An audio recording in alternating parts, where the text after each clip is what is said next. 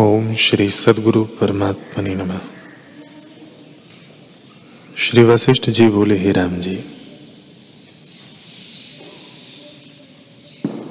संतों का संग और सतशास्त्रों का श्रवण करके स्वरूप का अभ्यास करो। इससे आत्मपद की प्राप्ति होती है। ये तीनों परस्पर सहकारी हैं। जैसे आठ पाँव वाला कीट प्रथम चरण को रखकर और चरणों को रखता है, तब सुख से चला जाता है।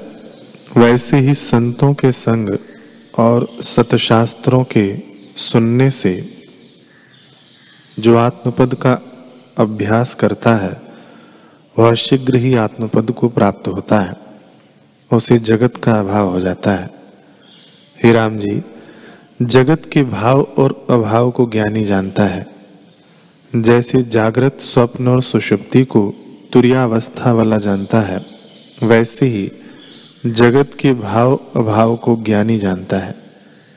जैसे अग्नि से सूखा, अग्नि में सूखा तृण डालो तो देख नहीं पड़ता, वैसे ही ज्ञानवान को जगत नहीं दिखता। ज्ञानवान को सर्वदा समाधि है। कभी अहम का उत्थान नहीं होता। जब तक उस पद को प्राप्त न हो, तब तक साधना में लगा रहे। और जब उस पद को प्राप्त हो, तब फिर कोई यत्न बाकी नहीं रहता।